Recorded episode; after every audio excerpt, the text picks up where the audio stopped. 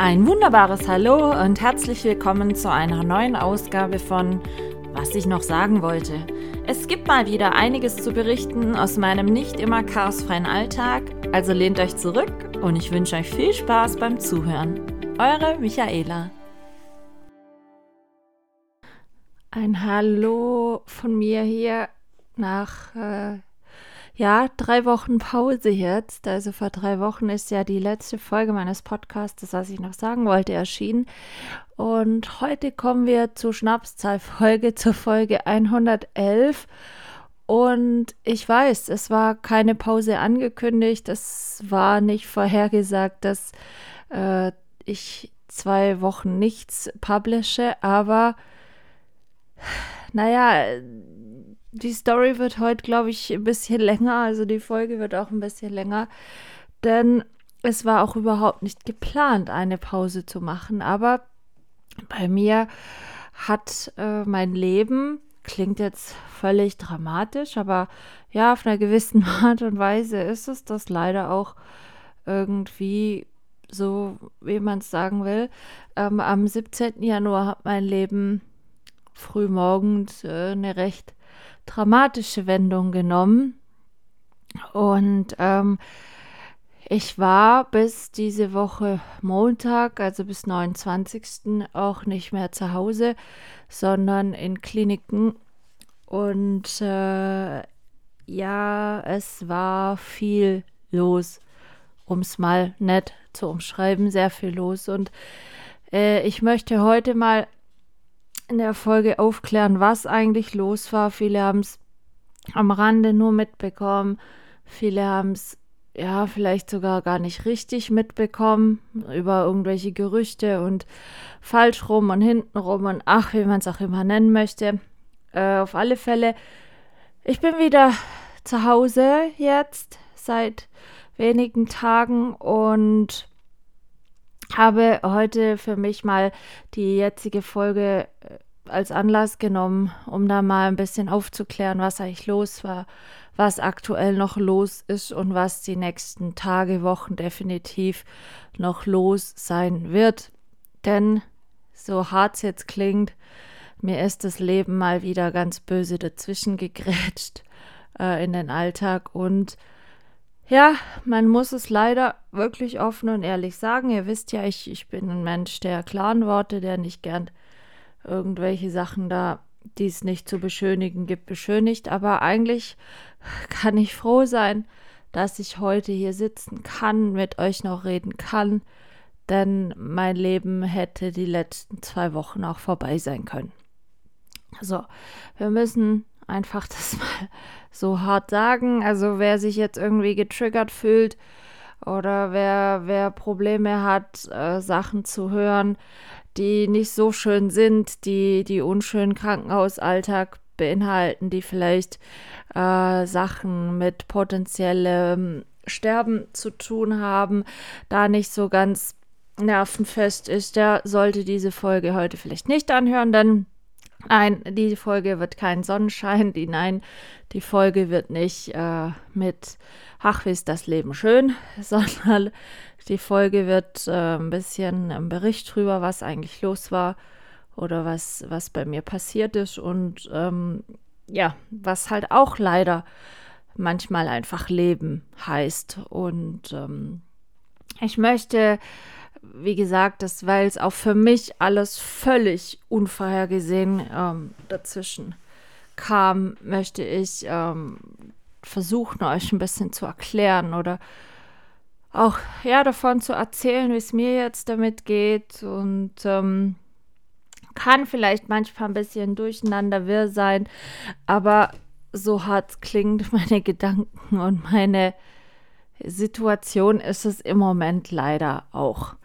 Ich hatte in der letzten Podcast-Folge, hatte ich euch ja erzählt von meinem Bein, von den Schmerzen und dass ich da sehr viel Schmerzmittel und so weiter nehmen musste und dann noch einen Termin hatte zum MRT und so da auch noch war.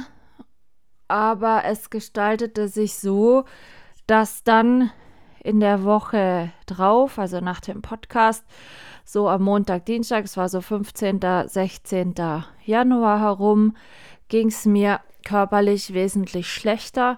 Das heißt also, ich konnte überhaupt nicht schlafen, ich hatte nachts Schmerzen im Magenbereich, ich hatte einfach so eine körperliche Ausgelaugtheit. Ich hatte immer so einen Druck auf dem Brustkorb, der mich so das Gefühl kriegen ließ, ich bekomme gleich keine Luft mehr.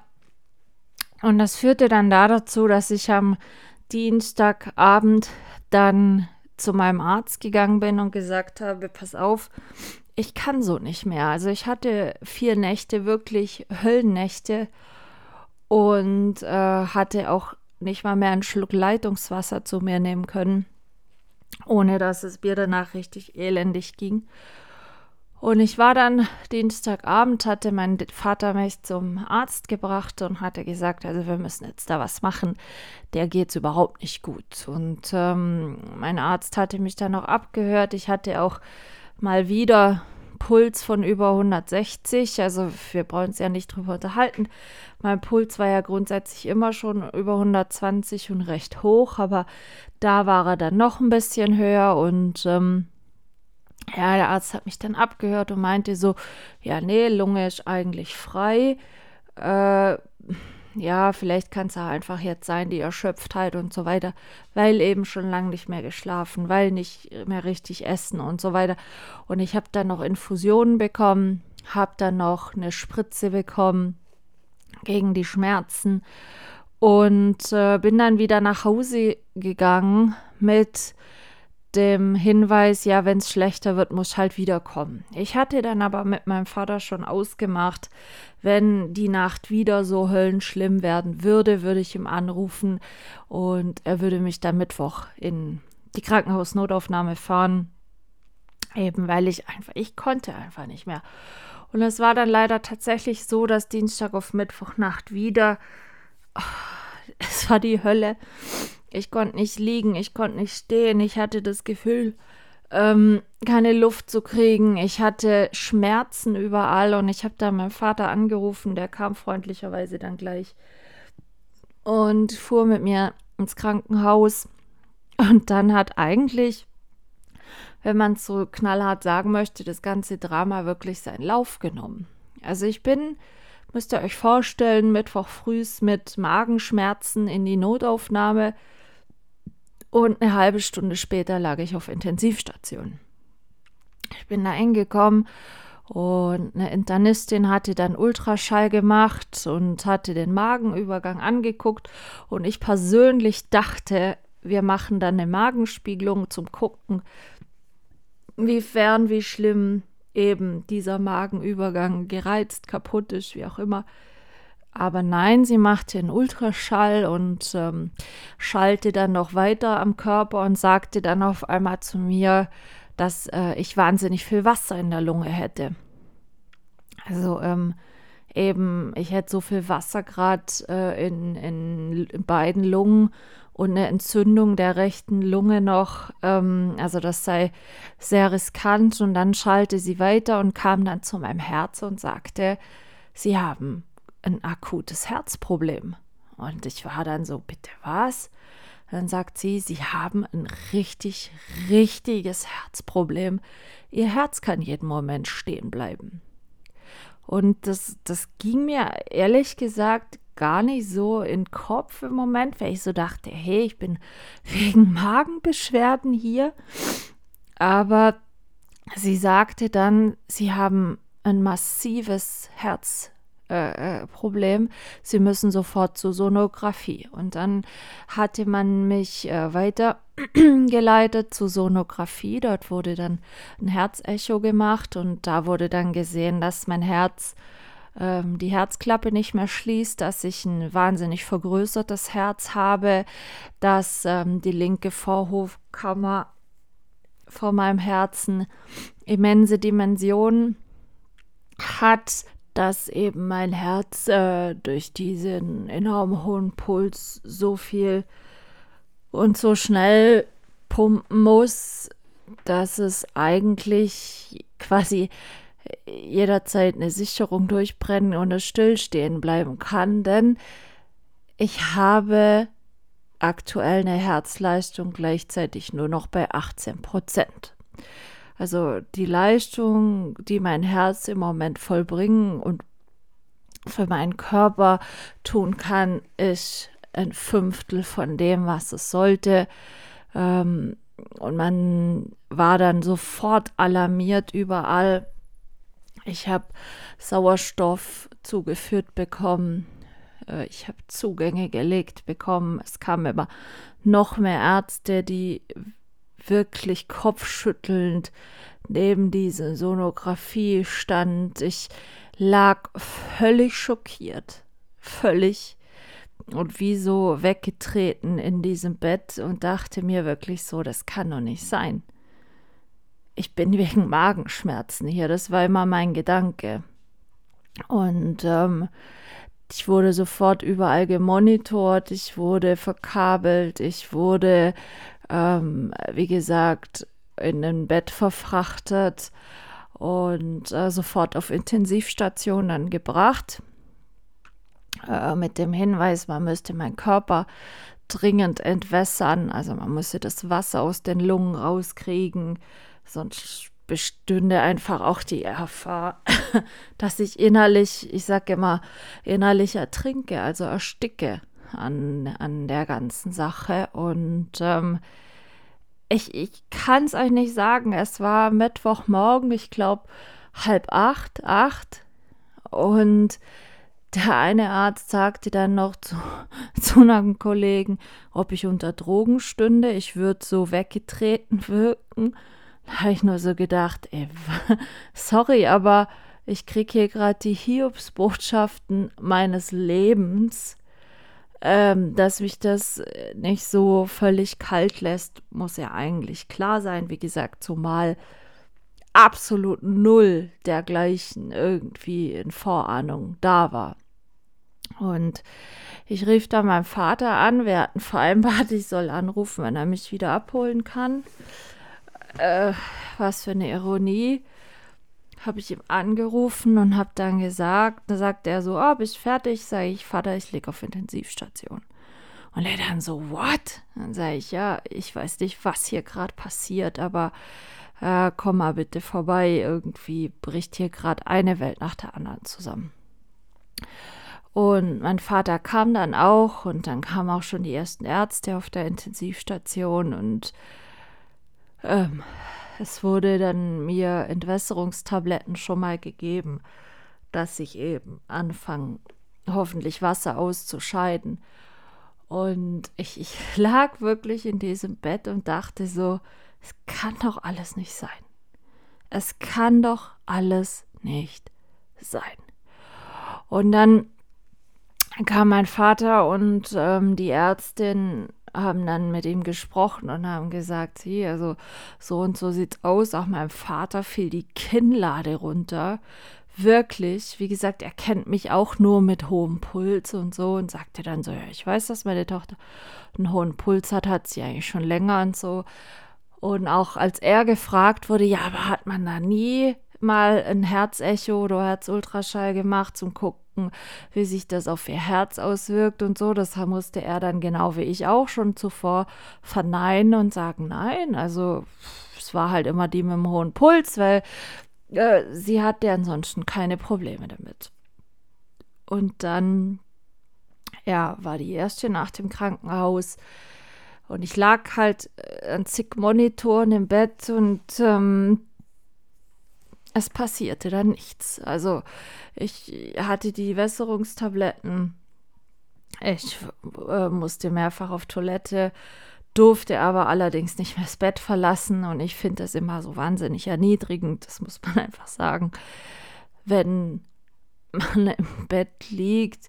Sie wollten mir erst einen Blasenkatheter schieben, aber ich habe einmal im Leben sowas gehabt. Ich finde es die Hölle und so entwürdigend. Ich kann das gar nicht sagen, wenn man bei vollem Bewusstsein ist. Und ja, ich musste dann immer klingeln.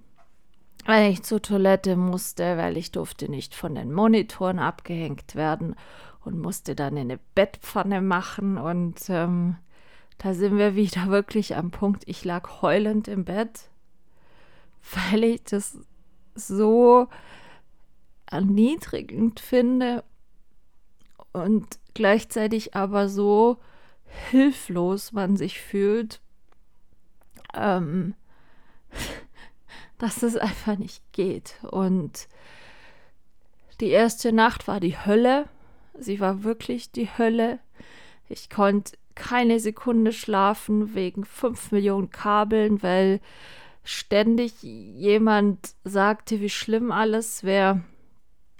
Aber keiner mehr sagte, was jetzt so der Folgeplan ist. Und am nächsten Morgen dann kam eine Ärztin und jeder hat den Kopf geschüttelt. Jeder hat gesagt, sie wissen nicht, was sie machen sollen, weil es so komisch wäre, dass meine restlichen Werte wie Blutdruck, wie Sättigung, Sauerstoffsättigung und so, die wären alle in Ordnung. Aber eben dieser Puls schlug kontinuierlich mit 160 weiter. Und es kam die zweite Nacht.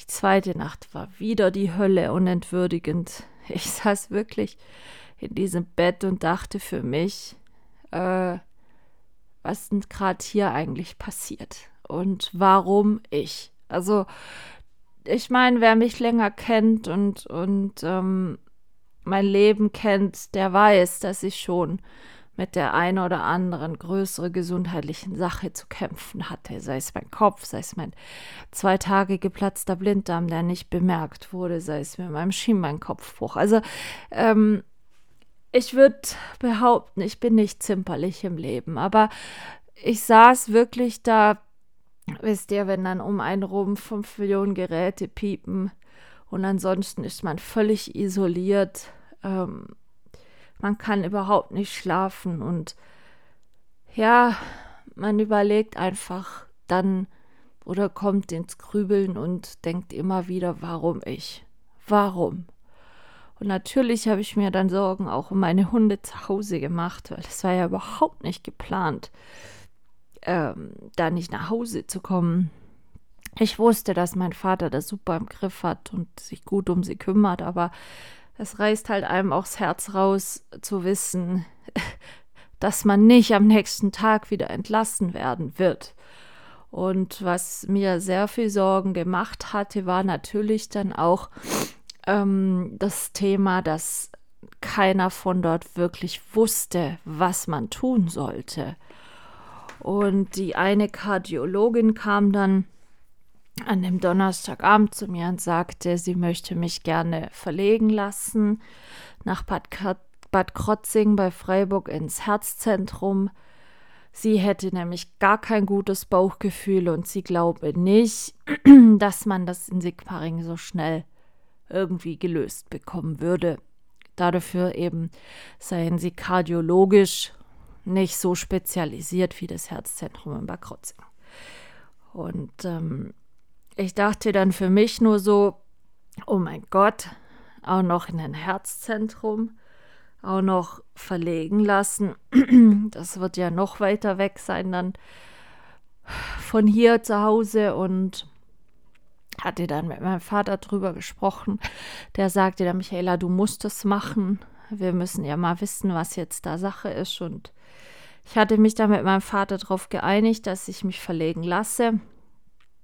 Und am nächsten Morgen war es dann tatsächlich auch so, dass ich mit Rettungshubschrauber, ja, also volles Programm, mit Rettungshubschrauber dann nach Bad Krozingen ins Herzzentrum geflogen wurde, wo ich dann quasi ab dem 19. Januar mittags stationär aufgenommen wurde.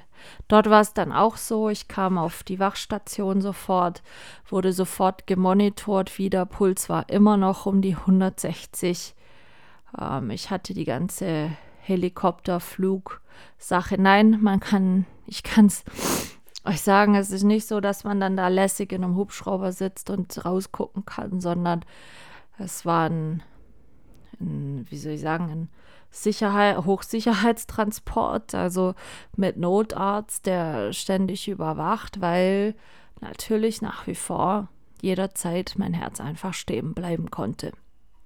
Und ich kam dann da an, es war dann sofort auch eine Schar an Ärzten um mich rum.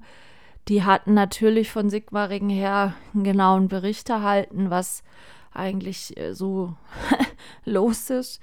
Ich hatte zwischenzeitlich sogar Herzstörungen von bis zu 182 Puls. Also es spitzte sich auch noch zu, die Situation.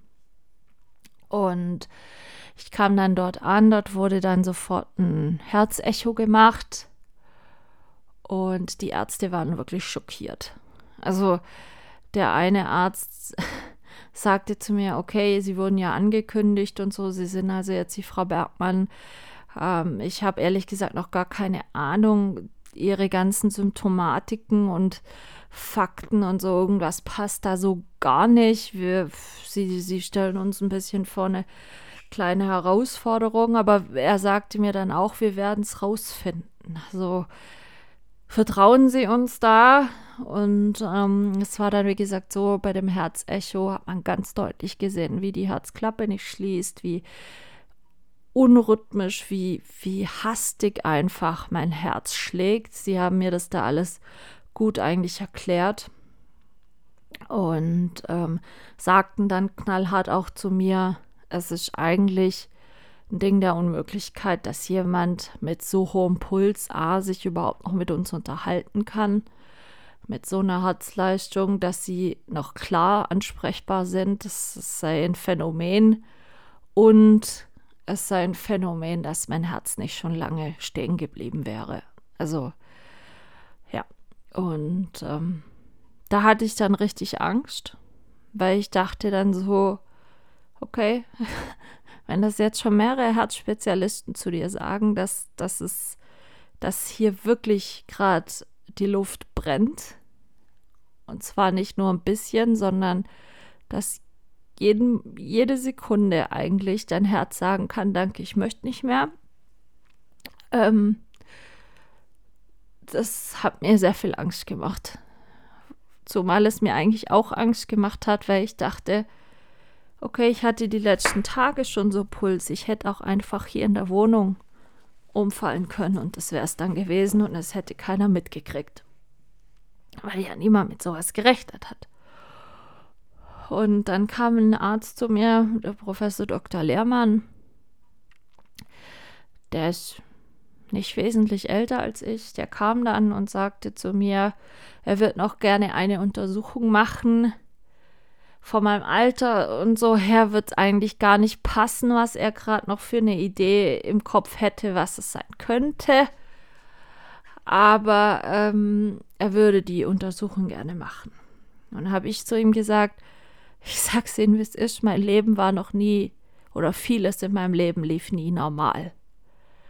Mich würde es nicht wundern, wenn ich auch hier sonderfallmäßig greifen würde. Dann hat er mich angelächelt, dann habe ich gesagt, Sie wissen gar nicht, was ich in meinem Leben schon durch habe. Und irgendwie jetzt das hier ist ja so die Krone des Ganzen. Wir hatten uns dann darauf geeinigt, dass er die Untersuchung macht. Die Untersuchung war, ich lag im Bett, bei vollem Bewusstsein. Es wurde ein EKG geschrieben, die ganze Zeit.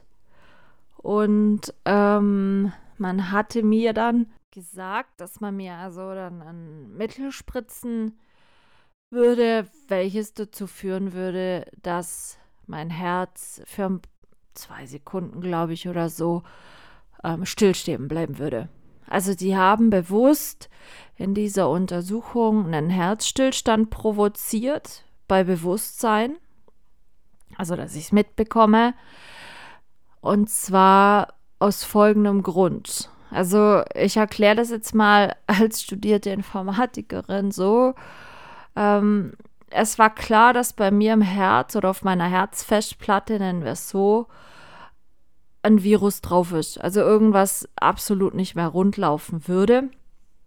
Und Man kann durch diese Untersuchung, wenn man dann das Herz, ich sage jetzt mal, zum Stillstand bringt und es dann wieder anlaufen lässt, dann kann man sehen, ob es eine reguläre Sinuskurve gibt, also einen regulären Pulsschlag, auf das das Herz getaktet ist, bevor dann wieder die Rhythmusstörung alles übernimmt und quasi die Sache nicht mehr sichtbar ist. Und es ist wie wenn ihr ein Virus auf dem Computer habt. Jedes Mal, wenn ihr den PC neu startet, startet der noch ganz kurz normal, bis dann diese Virus wieder die Überhand nimmt. Und bei der Untersuchung war es dann so, er hatte mir das sehr gut erklärt. Er sagte mir auch, ich spritze Ihnen jetzt das Mittel, Ihr Brustkorb wird jetzt eng, Sie werden das Gefühl haben, keine Luft mehr zu kriegen, versuchen Sie ruhig zu bleiben, nicht zu hyperventilieren. Das wird 2-3 Sekunden gehen und dann schlägt Ihr Herz wieder. Und wisst ihr, ihr liegt da, es stehen zig Ärzte um euer Bett rum und ihr denkt nur so, hey Scheiße, wenn es jetzt nicht wieder anläuft, dann war's das, ja. Natürlich, es sind genug Ärzte da, die hätten eingegriffen, aber es ist einfach so, man fühlt sich so ausgeliefert. Ich kann das euch gar nicht beschreiben in Worten, aber mir war klar, dass diese Untersuchung gemacht werden muss, wenn man endlich mal rausfinden möchte, was denn genau das Problem ist. Und der Arzt, ich hatte schon sehr lange keinen Arzt mehr, der wirklich so eine Ruhe, Souveränität und ein Vertrauen ausgeströmt hat, wirklich, ich kann das anders gar nicht beschreiben, dass wir die Untersuchung gemacht haben. Es passierte wirklich alles so, wie er mir das sagte. Mein Brustkorb wurde eng, ich hatte das Gefühl, gar keine Luft mehr zu kriegen. Er sagte dann auch jetzt, ich sehe auf dem EKG, Ihr Herz schlägt wieder, jetzt wird es gleich wieder besser und das ging nur, die Untersuchung ging 5 Minuten oder so. Aber es war dann so, dass der Arzt dann kurze Zeit später wieder kam und sagte, ich habe gesehen, dass Ihr Herz eine Normalprogrammierung hat von 78 Pulsschlägen. Also das Problem ist nicht angeboren, sondern es gibt schon in Ihrem Herzen einen Sollzustand, der allerdings durch eine massive Herzrhythmusstörung in der linken Vorkammer gerade absolut nicht mehr gegeben ist, dieser Sollzustand. Und er kam dann wieder und sagte zu mir, also seine Vermutungen hätten sich bestätigt, dass ich eben eine ganz, ganz akute Herzrhythmusstörung habe in der linken Vorkammer, so wie es aussehen würde, irgendwo in der rechten Vorkammer würde diese Herzrhythmusstörung ausgelöst. Und aufgrund dieser Herzrhythmusstörung würde mein Herz so viel, so schnell und mit dem hohen Puls schlagen. Und ich sagte dann zu ihm, jetzt mal ganz doof gefragt, ist das gut, das zu wissen? Er sagte dann zu mir, ja, Sie haben in der Hinsicht den Vorteil, so wie das sich bei Ihnen gestaltet, hat die Herzrhythmusstörung diesen hohen Puls ausgelöst und diese Herzleistung somit geschwächt, weil Ihr Herz einfach schon längere Zeit scheinbar in so einem hohen Takt schlagen muss, dass es jetzt einfach müde wird oder müde ist. Und der Vorteil wäre, wie er sagte, man hätte die Chance, das Problem zu beheben, nämlich diese Herzrhythmusstörung, was dann mit dem Ziel dazu folgen könnte, wenn mal die Rhythmusstörung abgestellt ist, in Anführungsstriche, dass dann mein Herz auch wieder langsamer schlagen würde und sich regenerieren kann. Ich sagte dann zu ihm, dass ich ehrlich gesagt noch nie in meinem Leben einen Impuls von 78 wusste, wann ich den denn gehabt hätte. Also fiel mir auch so echt nicht ein. Er sagte dann, es sei nur in der Variante besser, dass eine Rhythmusstörung dieses hohe Herzschlagen auslöse, wie wenn es andersrum wäre, dass mein Herz einen Defekt hätte, was zu einer Herzrhythmusstörung führen würde. So, also wussten wir dann an diesem Freitagabend die Ursache des Problems, auch wenn es eine sehr unschöne Ursache war. Wie gesagt, Zukommen zu Herzklappen, Schließfehler, großes Herz, 18% Herzleistung, all solche Sachen. Er kam dann kurze Zeit später nochmal und sagte zu mir, wie spontan in Anführungsstrichen ich denn wäre. Und als ich ihn dann ein bisschen verwirrt anschaute, sagte er zu mir, wir haben zwei Möglichkeiten. Natürlich kann diese Herzrhythmusstörung durch Medikamente unterdrückt werden, aber sie wird dann nicht behoben. Also sie wird eigentlich nur unterdrückt. Das wäre bei älteren, also bei relativ alten Leuten, würde man das mal machen mit Medikamenten. Aber er sagte zu mir, sie sind 41 Jahre alt, sie haben Hölle wahrscheinlich noch die Hälfte des Lebens vor sich oder sollten es zumindest haben. Er würde mir von Medikamenten zur Unterdrückung abraten. Zum einen, weil diese sehr starke Nebenwirkungen auf langfristige Zeit immer hätten, was Leber, Niere und Sonstiges betrifft. Und es soll ja nicht das Ziel sein, die Sache nur zu unterdrücken. Ich habe dann gefragt, was die Alternative wäre, und er sagte dann zu mir, es würde die Möglichkeit eines Eingriffes am Herzen geben,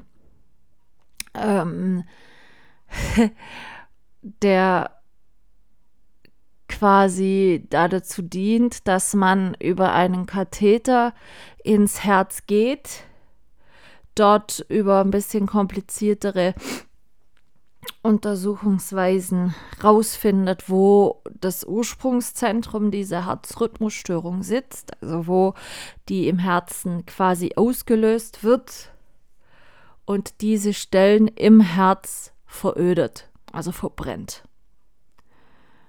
Ich habe ihn dann angeguckt und dann sagt er, ja, er hält in meinem Fall für diese Operation oder Eingriffsmethode für richtiger und besser, weil durch diese Verödung könnte man die Ursache abstellen, also nicht nur unterdrücken, sondern mehr oder minder entfernen. 5% der Fälle wäre es so, dass diese Verödung irgendwann sich wieder auflöst und die Störung zurückkommt. Dann müsste man irgendwann halt nochmal eine Verödung machen oder diesen Eingriff. Aber bei 95% würde ein Ersteingriff die Ursache abstellen.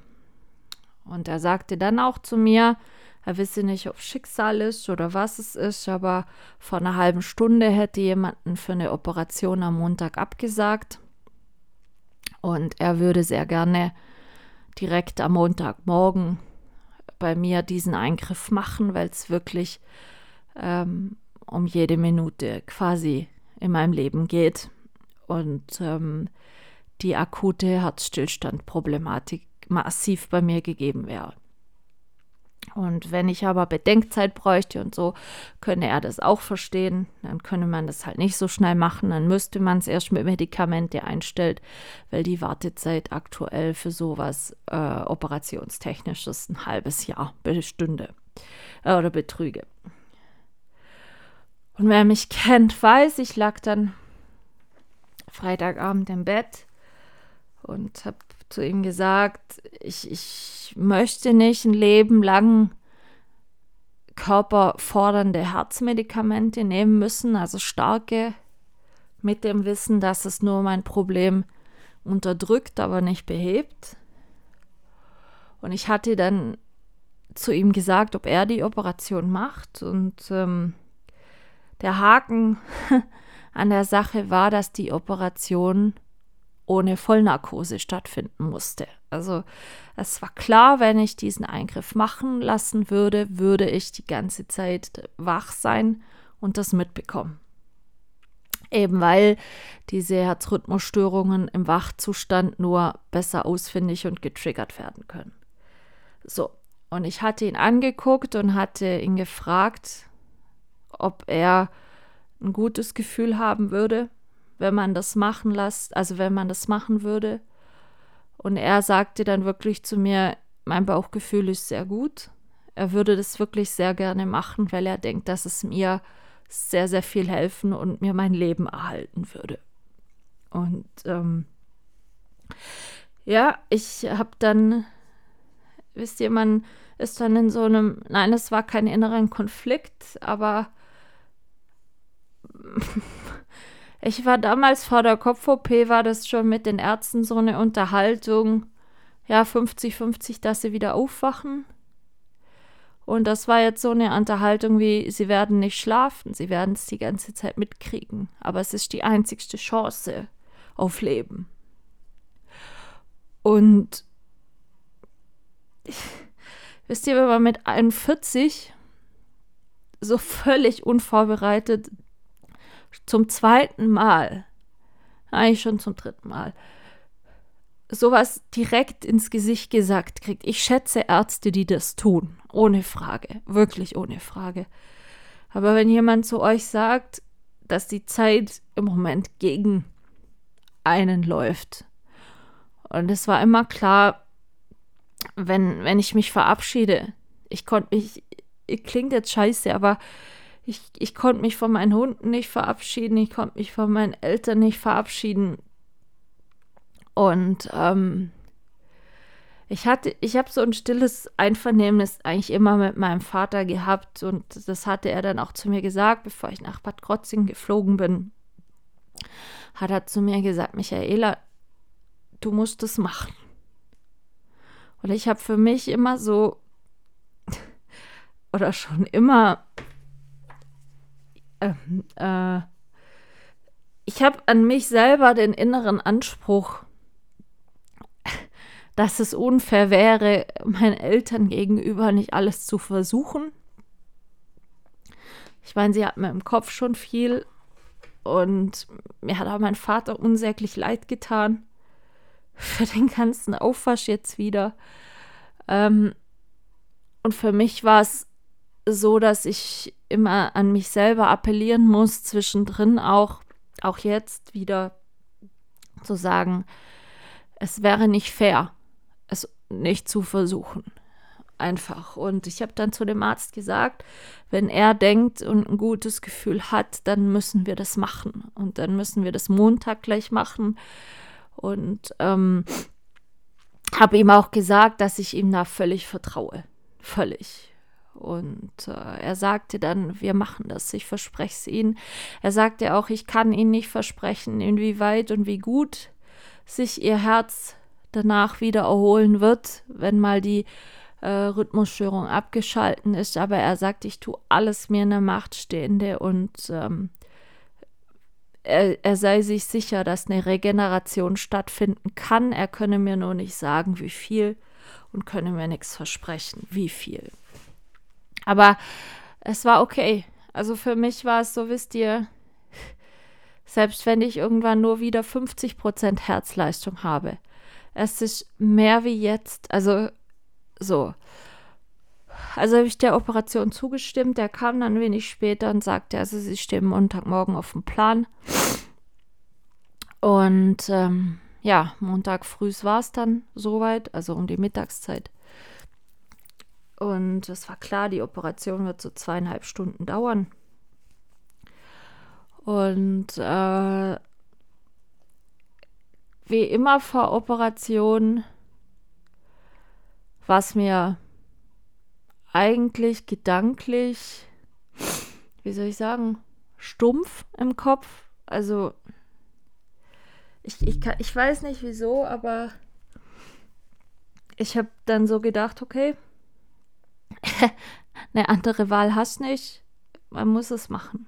Und wie gesagt, der Arzt, ich habe dem wahnsinnig vertraut. Also er kam auch direkt vor der OP, sagt so, wie geht's Ihnen? Wir machen das jetzt. Ich sage alles, was ich während diesem Eingriff mache, dass Sie genau wissen, wenn Sie was wo wie im Herz spüren, was jetzt kommt, und wenn es Ihnen weh tut, sagen Sie kurz Stopp, dann machen wir kurz Pause. Also er hat zu mir von Anfang an gesagt, wir werden das zusammen machen. Und zwar wirklich alles in dieser OP. Und er war auch wirklich so, ich habe über die rechte Leiste einen Schnitt bekommen, also 5 Zentimeter lang, und dann wurde mit dem Katheter über die rechte Leiste ins Herz gegangen. Ich habe das alles gespürt. Ich finde es verrückt, wie medizinisch heutzutage Sachen möglich sind. Es wurde ins Herz gegangen. Er hatte gesagt, er muss jetzt eine 3D-Ansicht von meinem Herzinneren machen, um diese Rhythmusstörungsgeschichten lokalisieren zu können. Und er sagte dann irgendwann, okay, er hätte die ganzen Stellen lokalisiert, er würde jetzt anfangen zu veröden. Und das Veröden könnte schmerzhaft sein. Aber ihr müsst euch vorstellen, ihr merkt auf einmal, wie es heiß wird in eurem Herz. Also es sind wie so innere Lichtblitze und Verbrennungen. Es wird kurz immens heiß im Herz. Ich musste dann auch ein paar Mal sagen, es tut so weh und so. Und dann wurde mir am Schluss dann nochmal Schmerzmittel und alles gespritzt. Und was ich sehr, sehr hoch dem Arzt auch anrechne war, ich hatte dann, als es vorbei war, hatte ich ihn gebeten, ob er bitte meine Eltern anrufen könne, weil ich mich absolut nicht in der Lage gesehen habe, da erstmal zu sprechen. Ich war völlig, völlig erledigt. Und er war dann so freundlich und hat sofort sein Telefon rausgezogen, hat gesagt, sagen Sie mir die Nummer, ich rufe Ihren Eltern an. Und dann hat er wirklich direkt nach dem Eingriff meine Eltern angerufen. Ich wurde aufs Zimmer geschoben und weiß von dem Tag auch nicht mehr viel. Und ja, dann wurde eben quasi Montag vor einer Woche dieser Eingriff gemacht. Und ich habe seither wirklich nur noch 82 Puls. Also man hat meinen Herzschlag halbiert. Jetzt werden manche sagen, wow, ist doch super. Ist es im Moment noch nicht, weil mein Körper, wie soll ich sagen, der kennt so wenig Herzschlag nicht. Demzufolge strengt es ihn wahnsinnig an. Die Tage nach dem Eingriff waren auch nicht gut. Ich hatte nach wie vor sehr viel Wasser im Körper. Aber das ist bei Menschen einfach so, die ein Herzproblem haben. Wenn das Herz nicht volle Leistung gehen kann, dann sammelt sich Wasser an. Also ich habe jetzt die letzte Woche 8 Kilo verloren. Meistens ist Wasser. Mein Körper fühlt sich so schwach an, wie wenn, ja, Reserveakku läuft. Und meine Blutwerte waren auch eine Zeit lang noch nicht gut. Und was auch jetzt ist, ich wurde jetzt am Montag entlassen. Aber viele sagen jetzt, hey, dann geht es ja jetzt aufwärts. Mein Herz hat nach wie vor 18% Leistungsfähigkeit. Es ist die Ursache behoben, aber es geht jetzt darum, irgendwie das Herz zu regenerieren. Auf natürliche Art und Weise. Was ich jetzt habe, dass ich überhaupt hier zu Hause sein kann. Ich wusste nicht, dass sowas gibt. Ist eine Defibrillationsweste. Also ich habe nach wie vor das Risiko eines Herzstillstandes jederzeit. Da brauchen wir uns nichts schönreden. Also ich bin nach wie vor lebensgefährdet, dass mein Herz einfach sich ausschaltet und sagt, nein, danke, es war jetzt genug, ich möchte nicht mehr. Man versucht über Medikamente die Herzleistung jetzt zu stärken, aber weil das von heute auf morgen natürlich nicht geht, es braucht sehr viel Zeit, ist es so, dass ich eine Defibrillationsweste 24 Stunden, 7 Tage die Woche tragen muss. Außer kurz zum Duschen darf ich die ablegen und duschen aber nur mit Anwesenheit einer Person. Also ich darf zu keinem Zeitpunkt aktuell unbeobachtet allein gelassen werden, weil dieser Herzstillstand nach wie vor jederzeit passieren kann.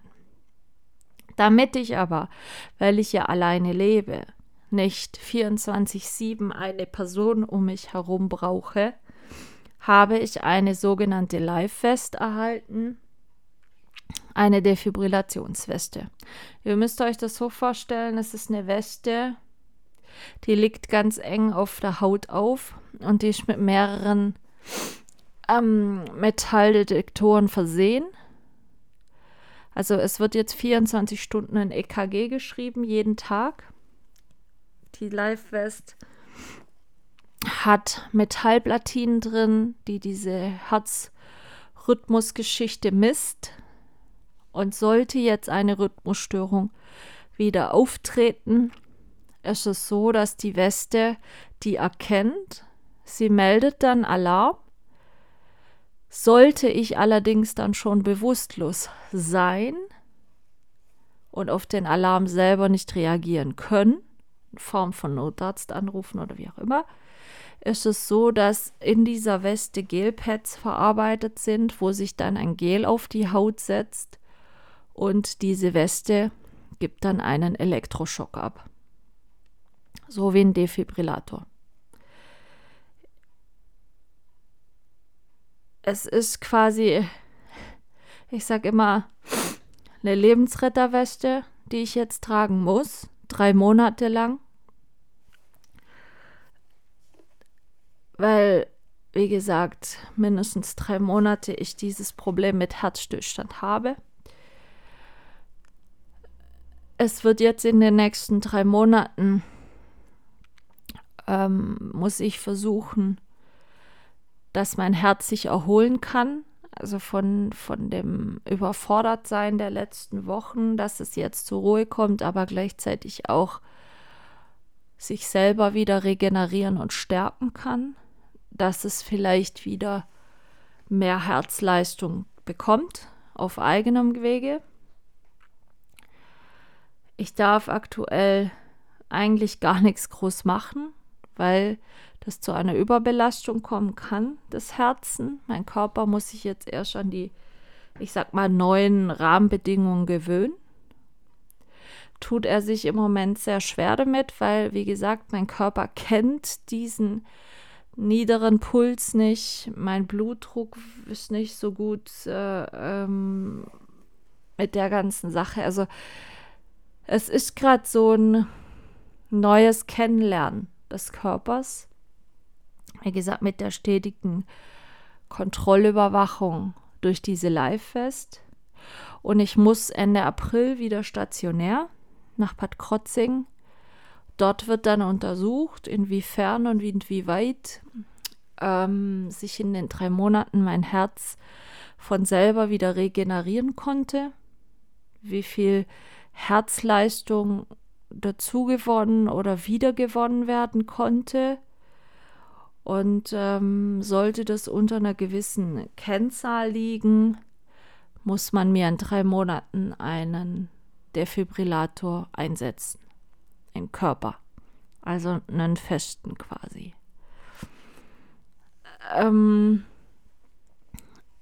Ich sage es offen und ehrlich, ich möchte diesen Einsatz eines festen Defibrillators vermeiden. Viele sagen jetzt, ja, das ist doch nicht schlimm. Manche haben ja auch einen Herzschrittmacher und so. Die Technik ist ja heutzutage nicht mehr so schlimm. Für mich wäre es schlimm, aus dem Grund, weil man mit Defibrillator nicht in einen MRT darf. Das wäre für mich hinten raus richtig schlimm, wieder wegen meinem Kopf, weil die Überwachung von meinem Kopf brauche ich ja auch. Und ja, es sind so Sachen, die noch absolut in der Luft hängen, wo es jetzt wirklich bis Ende April Zeit braucht. Wenn es gut läuft, kann ich Ende April die Defibrillationswäsche abladen. Und wenn man sagt, okay, deine Herzleistung hat sich so weit wieder erholt, dass dein Herz das selber wieder schafft. Aber im Moment ist es einfach nicht so. Und ich sitze hier ja schon irgendwo als gebrochene Frau im Moment, weil mein Leben die letzten 2-3 Wochen so eine massive Wendung und Umschwung genommen hat, dass ich das noch nicht selber so ganz sortiert bekomme.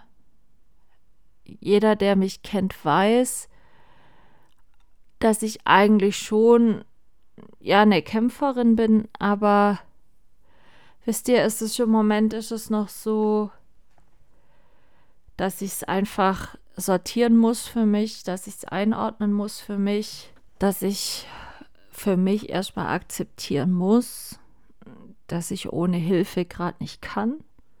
Also ich kann nach wie vor nicht mit meinen Hunden laufen gehen, ich kann zu Hause einiges nicht selber machen. Ich kann manchmal nur 5 Minuten stehen und bin dann erschöpft. Und es ist für mich im Moment schwierig, auch einfach zu akzeptieren, dass ich gerade nicht leistungsfähig bin. Ich meine, manche werden jetzt sagen, da musst du jetzt Geduld haben. Ihr versteht es nicht. Es hat mit Geduld nichts zu tun. Vor 3 Wochen war alles schick, versteht ihr? Und jetzt ist gar nichts mehr schick im Moment. 0. Und ich weiß, dass es seine Zeit braucht, das weiß ich. Aber wenn man so entmündigt wird vom Leben, anders kann ich es im Moment nicht sagen, dann ist es mental auch eine sehr, sehr starke Belastung. Und wenn man dann weiß, man ist im Moment von der Defibrillationsweste abhängig, dass das Leben nicht vorbei ist.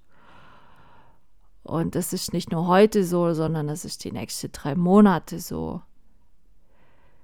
Dann ist es schon was, was im Körper und im Kopf mit einem macht. Und es muss dann auch erlaubt sein, dass man da Zeit braucht, das für sich selber zu sortieren und klar zu kriegen. Wisst ihr, ich kann im Moment nicht mal selber einkaufen gehen. Ich brauche jemanden, der mich fährt. Ich kann mit meinen Hunden nicht gehen. Ich kann zu Hause nicht viel machen. Wisst ihr, es ist so fesselnd, aber gleichzeitig auch irgendwo so, dass man es nicht verstehen kann, warum das passiert ist. Oder ich meine, ich trinke seit Jahren keinen Alkohol, ich rauche nicht, ich habe keinen ausschweifenden Lebensstil, ich habe keinen Job mehr, der mich 100 Stunden die Woche bis ans Maximum an die Leistungsgrenze bringt. Ich habe nichts im Lebensziel gehabt, was so etwas, sage ich jetzt mal, Offensichtliches hätte passieren lassen können. Und ich bin im Moment dran, ich fühle mich hilflos, gerade wenn man allein zu Hause ist, man fühlt sich so nutzlos. Das Wetter, brauche ich auch nicht sagen, ist halt auch noch gerade so ein bisschen trübe, trist. Und wenn ich im Moment halt in den Spiegel schaue, sehe ich ein Gesicht, was total fahl ist, was eingefallen ist durch die letzten Wochen, ausgemergelt und was im Moment nicht weiß, wie es eigentlich weitergeht die nächsten Wochen. Aber ich muss Tag für Tag gucken, ich muss Schritt für Schritt schauen. Was anderes bleibt mir im Moment nicht übrig, weil die nächsten 3 Monate sind wirklich entscheidend.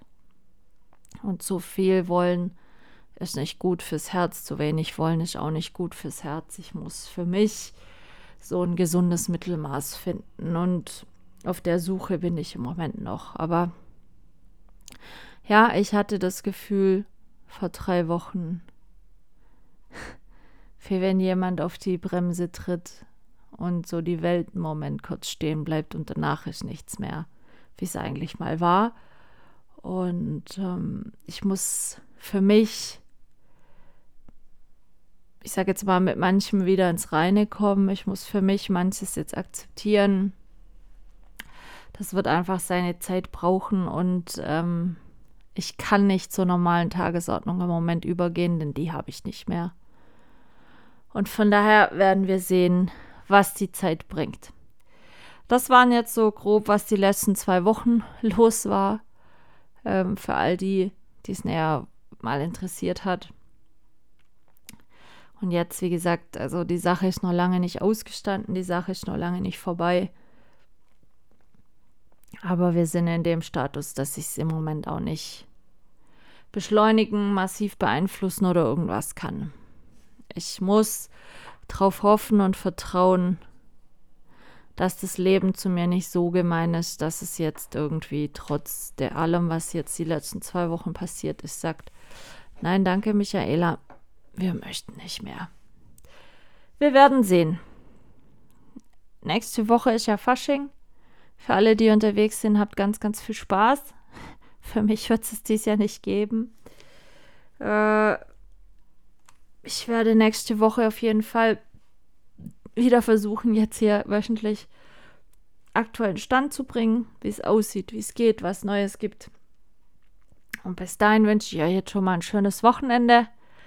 Lasst es euch gut gehen und ich hoffe, ihr hattet viel schönere Tage als ich.